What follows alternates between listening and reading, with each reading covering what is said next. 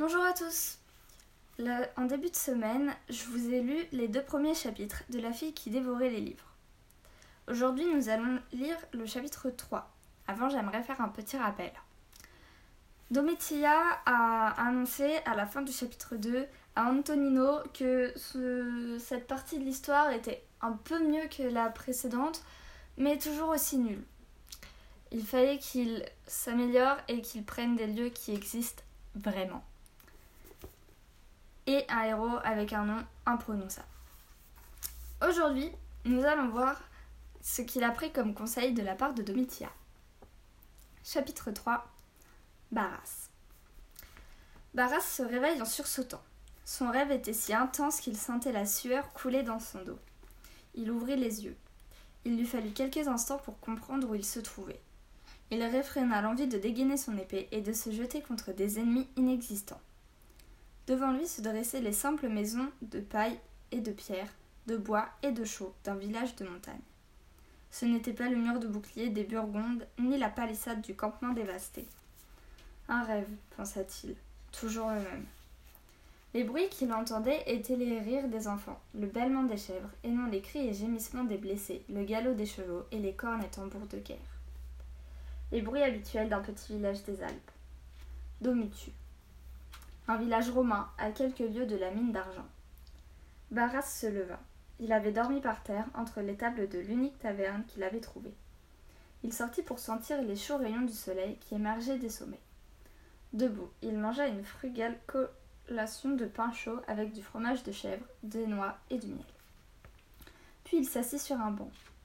L'air était frais, avec un léger parfum de neige où se mêlaient des effluves de bois qui brûlaient dans les cheminées du village de terre mouillée et de bétail. Il se couvrit de son épais manteau de voyage, le même que celui avec lequel il avait traversé l'école. Et là, le visage éclairé par le soleil, encore engourdi par la nuit passée sur le sol de la taverne, il se souvint de son rêve. Il ne variait jamais.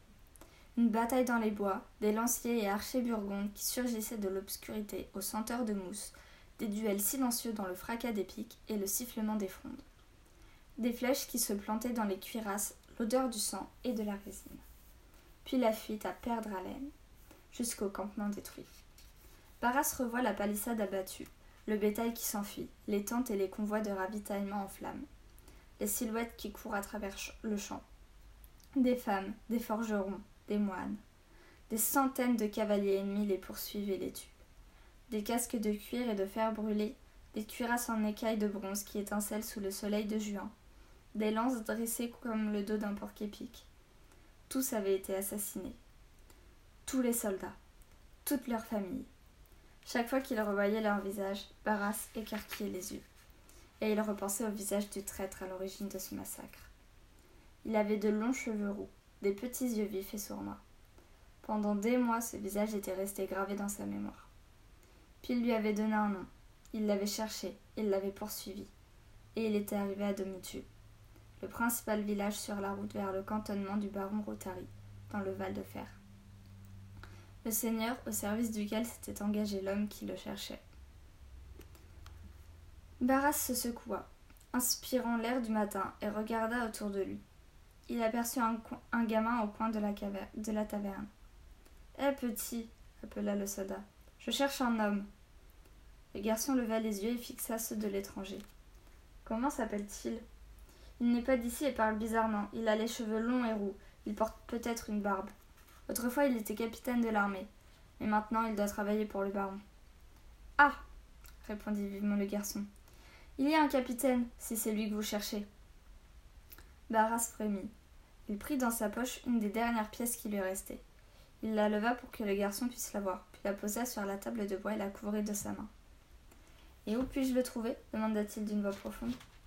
Le garçon haussa les épaules en regardant la main qui recouvrait la pièce. Essayez à l'écurie. S'il est déjà au village, il y aura laissé son cheval. Il est blanc avec un harnais rouge, ou sinon au terme de la villa romaine. La villa romaine. Barras retira sa main de la pièce, jeta son manteau sur l'épaule, puis se mit en route. Monsieur Antonino afficha un grand sourire comme un enfant qui a terminé ses devoirs et est convaincu de les avoir bien faits. Mais le regard de Domitilla assise en face de lui, semble à nouveau perplexe. Barras répète monsieur Antonino. Pas mal, non? Domitilla secoue la tête. Oh, pour le nom, ça va, commente-t-elle, laissant entendre que quelque chose d'autre ne va pas du tout. Vas-y, crache, dit alors le vieux montagnard. C'est un chapitre très court, dit la fillette, trop court par rapport aux autres. Sur son cahier, elle a écrit Uniformiser la longueur des chapitres. C'est tout? Je peux le faire plus long si tu veux. Domitia mordit ses lèvres, puis elle ajoute sèchement Je crois aussi qu'il y a trop de personnages dans cette histoire. Où est passé le fils du forgeron? Et voilà, c'était la fin de ce chapitre 3 qui est très court, comme l'a dit Domitia. On se retrouve demain pour la suite de l'histoire. À demain.